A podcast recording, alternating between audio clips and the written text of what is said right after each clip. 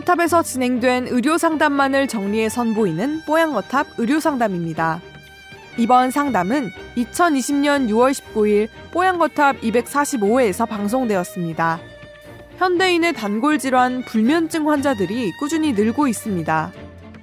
이에 신경안정제나 수면 유도제로 불면증을 해결하려는 사람들이 많은데요. 지속적인 신경안정제 복용이 약에 대한 내성을 키울까요? 뽀얀거탑에서 불면의 근본적인 원인과 치료법에 대해 자세히 상담해드렸습니다. 오늘 뽀얀거탑 의료상담에서는 불면증과 수면안정제에 대해 이야기 나눕니다. 뽀얀거탑에 사연을 보내주세요. 건강상담해드립니다. tower@sbs.co.kr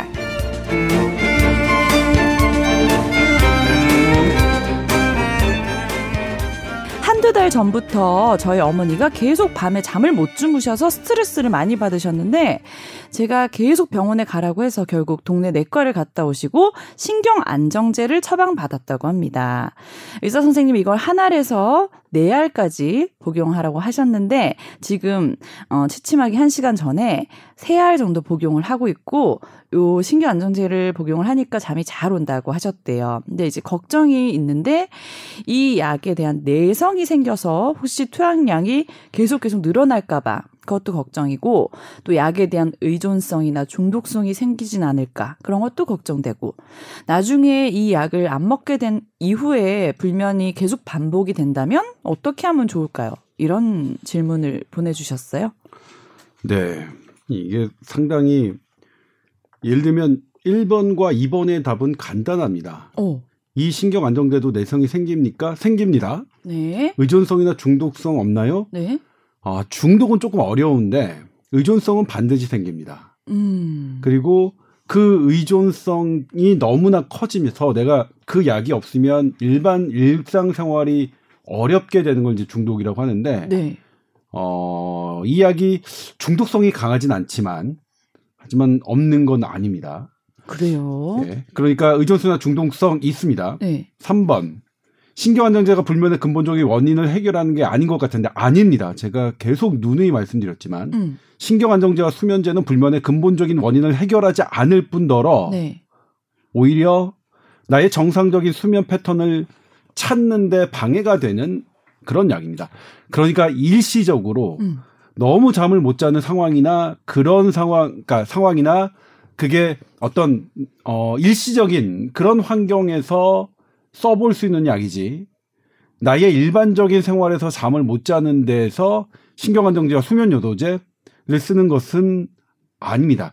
이 부분에 대해서 저는 수면을 하고 계시는 일선의 선생님들과 학회분들과도 상당히 많은 다툼을 했습니다. 네. 해봤지만 근데 저는 지금도 아까 이게 뭐냐면 의견이 다른 분들이 있을 수 있다는 거예요. 그런데 지금 현대의학, 수면의학이 지지하는 모든 근거들은 불면은 약으로 해결되지 않는다. 예.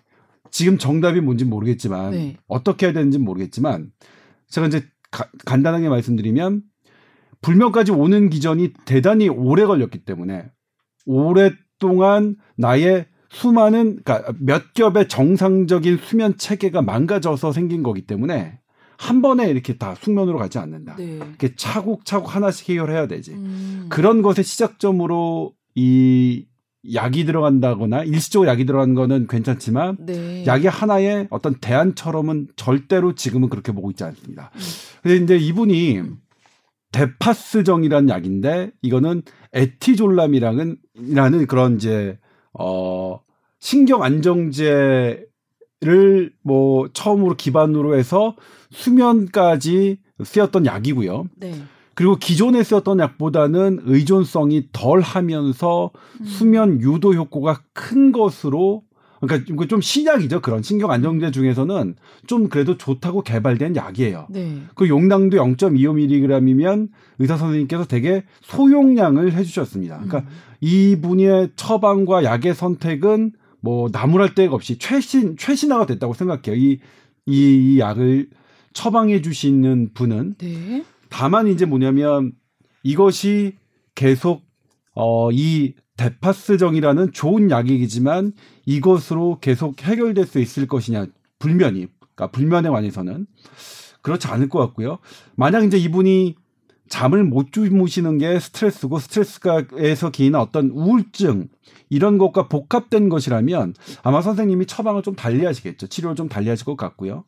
다만 이 불면의 문제라면 일시적으로 데파스정을 사용하는 것은 많은 선생님들이 하고 계시지만 이것이 장기적으로 사용하는 것은 많은 선생님들 동의하지 않고 계시고요. 네네.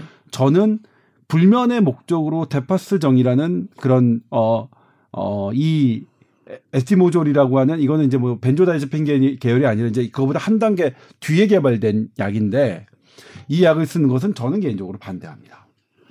이게 그러면 내성도 생길 수 있고 의존성도 생길 수 있다고 했는데 벌써 드시고 계시니까 네. 그러니까 끊기기도 어렵지 않나요, 그러면? 얼마나 드셨는지 모르겠지만 2주를 넘지 않으셨으면 좋겠고 늦어도 한 달을 넘지 않으셨으면 좋겠어요. 그냥 잠깐씩은 할 수 있지만 계속 사용하면 안 되겠네요, 이 약을. 네, 이 약은 뭐 이미 톨러런스, 그러니까 투약량이 더 늘어나는 거 확인됐습니다, 여러 차례. 근데 의존성이 있다는 거 확인됐고요. 궁금한 게요. 네. 불면증 때문에 가셨는데 왜 그 수면 유도제나 수면제가 아니라 신경 안정제를 처방하는 걸까요? 이제 기전은 완전 다를 것 같은데. 이게 이제 수면 유도하고 신경 안정제하고 사실은 개념이 되게 비슷해요. 그러니까 영어로는 수면 유도를 영어로 인듀스 슬립 그러지만 이제 히프노틱 라틴어로 HYP 히프노틱 어떻게 해야지? P가 묵음인지 진 그러니까 어원은 비슷한 거예요. 이게 P가 지금 뭐냐면 P가 묵음인지 어떤지 저희가 의대생일 때는 무조건 스펠링을 다 쓸 수 있게 발음을 해서 외우거든요. 그래서 저는 히프노틱이라고 외우고 있는데 실제 발음은 어떻게 되는지 모르겠고 그다음에 세데티브라고 하잖아요. 세데이션 시키는. 이게 세데이션은 그러니까 근심을 덜어놓고 편안하게 하는 그런 개념이고 히프노틱은 수면을 유도하는 개념인데 그게 사실은 되게 비슷해요. 그러니까 이게 경계가 사실은 되게 뚜렷하진 않아요. 아니 잠깐만. 근데 세데이션은 진정 쪽 아니에요? 수면 유도제 그 약국에서 그냥 쉽게 살 수 있는 그거랑 같은 개념이에요? 아니 수면 유도 그러니까 우리가 일반적으로 알고 있는 수면 유도제는 그 뭐죠? 제일 많이 먹는 저거. 아니 제가 예전에 수면 유도제를 되게 몇 년 전에 한두 번 먹어보다가 저는 먹고 나면 자면 그 다음 날 막 약간 기분이 별로더라고요. 그래요? 효과도 별로 없어서 그때부터는 안 먹어요. 보통은 약에 의존을 하게 되는데 오히려 먹고 별 효과도 없고 해서 그게 이제 성분에 따라서 사람들마다 좀 다르다고는 하더라고요. 그래서 그때 이제 이런 약이 있구나라는 걸 알았죠. 그러면은 그 이후로 불면이 생기시면 어떻게 해결하세요? 생길 때쯤 되면 일이 많아지셔서 피곤해서 그냥 자고 그래요. 그래서 역시 일이었네. 아니면 잡무와 일을 바쁜 일을 하다가 억지로는 안 자려고 해요. 뭐 늦게 그것도 되게 중요한 것 같아요. 일부러 누워 있으면 오히려 더 못 잔다 그러더라고요. 잠 안 올 때 그냥 박차고 일어나라 그러던데. 근데 진짜 불면증 심하신 분들은 너무 고통스러워하셔가지고 그 얼마나 힘든지는 짐작은 그렇죠. 하죠. 그러니까 아무튼 다시 이제 그 수면 유도제 졸피뎀이라고 하는 수면 유도제 가장 많이 처방되고 있는 약이죠. 근데 이 약은 정말 부작용이 굉장히 많다는 얘기가 있었던 아닌가요? 그러니까 예를 들면 이 졸피뎀 이전의 약이 방금 얘기했던 그런 에티모졸이거나 아니면 벤조다이제핀 계열의 그런 약들인데 그런 약들에 비해서 처음에 잠을 들 때만 관여하기 때문에 부작용과 의존성이 없다고 세상에 나온 게 졸피뎀이에요. 그런데 그게 그러니까 꿈에 잠을 유도하는 약, 꿈의 수면제라고 등장했는데 이걸 10수년 써보니까 이것도 역시 의존성이 있고요. 이것도 역시 깊은 잠을 계속 유지하는데 방해를 하고요.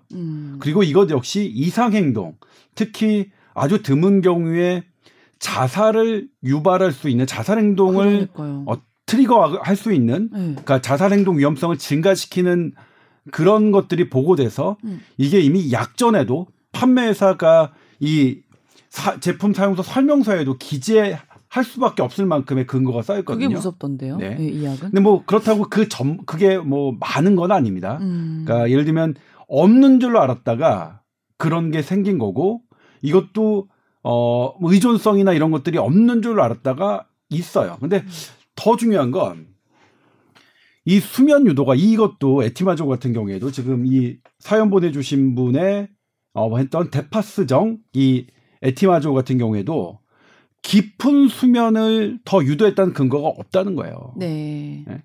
내가 느낌은 잠 잘 잔 것 같은 느낌이 있지만 실제로 그 수면 뇌파 검사를 해보면 이런 약물들이 나의 깊은 수면을 유도하지는 않아요. 네. 그렇기 때문에, 그리고 나중에 이제 한 2주나 한 달 정도에는 이것 때문에 잘 잔 것처럼 느끼지만 그 다음부터는 이게 역작용을 합니다. 그러니까 리바운드 인솜니아라고 하는데, 이 약이 없으면 오히려 못 자는, 점점 약을 많이 먹어야 되고, 하지만 점점 약을 많이 먹는다고 해서 잠이 계속 처음에 왔던 것처럼 잘 드는 것이 아닌 것. 그렇기 때문에 지금은 잠을 잘 못 자는 것을 어떤 처방약의 하나로 해결될 수 있는 게 아니라고 보고 있습니다. 제가 이제 이 뽀얀거탑에서는 여러 번 수차례 말씀드린 바 있지만, 네. 물론 그럼 해결책이 뭐냐? 없어요. 해결책이 아직까지는 불면에 대한 딱 부러지는 단번에 해결되는 건 없습니다. 그쵸. 그러니까 나의 건강 상태를 체크하고 내가 어떻게 수면 패턴이 깨지기 시작했는지 잘 파악해야 됩니다. 근데 가장 많은 건 제가 말씀드렸지만 현대인에서 수면 부족의 가장 큰 원인은 야간 빛이에요. 네. 네. 그러니까 몇 번 말씀하셨죠. 네. 야간 빛이기 때문에 야간 빛을, 인공 빛을 없는 생활로 돌아가는 것부터 시작해서 완전히 차단하고 살아요. 네. 차근차근 내 몸을 점검하는 수밖에 없지. 네. 그리고 이제 이 밤에 잠을 잘 자기 위해서는 아침에 일찍 일어나고 아침부터 계속 그 햇빛을 받는 게 되게 중요하거든요. 그러니까 밤에 잠을 잘 자려고 하는 거는 저녁에 어떻게 뭐 한다고 되는 일이 아니라 아침에 일어나서부터 낮 동안의 생활, 그리고 해가 진 다음에 나의 저녁의 생활이 다 총체적으로 관여하는 것이지 어떤 일부, 그러니까 이 잠은 따로 떼낼 수 있는 그런 건 아니다. 네. 라고 말씀드릴 수 있겠습니다. 그리고 이분은 한두 달 전부터 잘 못 주무셨다고 하니까, 네? 왠지 코로나19 때문에 거리 두기 하시고 외출 자제하시고 그래서 그런 영향도 있을 수 있겠네요. 해도 못 보시고 그런 것도 있지 않을까 싶고요. 네. 또 코로나19 때문에 어머님들 되게 스트레스 많이 받으시더라고요. 네. 그러니까 약간 좀 이 마스크 하시고 동네 산책하시고 그 정도는 괜찮잖아요. 오전에 너무 덥기 전에 해 좀 많이 보시고 운동하실 수 있게 도와드리는 게 좋을 것 같다는 소소한 참견이었습니다. 네, 그래서 이분의 처방은 나무랄 데가 없는 처방인데, 네. 제 개인적인 생각은 이렇게 해서 2주나 한 달 정도 잘 도움을 받으셨으면, 네. 좀 며칠 불편하더라도 좀 끊으시는 게 맞지 않을까 싶어요. 네. 다만 이분의 처방이 불면이 아니라 여러 다른 우울증이나 그런 게 기저에 깔려 있다고 이 정신건강의학과 선생님들 께서 판단하신 거라면 이제 좀 달라지겠지만, 네. 불면에 관해서 국한시켜서 얘기한다면 저는 그렇게 조언을 드리고 싶습니다. 근데 내과를 가셨대요. 동네 내과. 내과 선생님인데도 약을 선택하고 용량을 되게 가장 최소량을 주셨어요. 아, 보통 잠 안 오면 그러면 어디 가야 돼요? 정신과 가야 돼요? 수면을 하는 정신건강의학과도 있고요. 네. 신경과도 있고 그렇죠. 수면을 하시는 분들이. 네.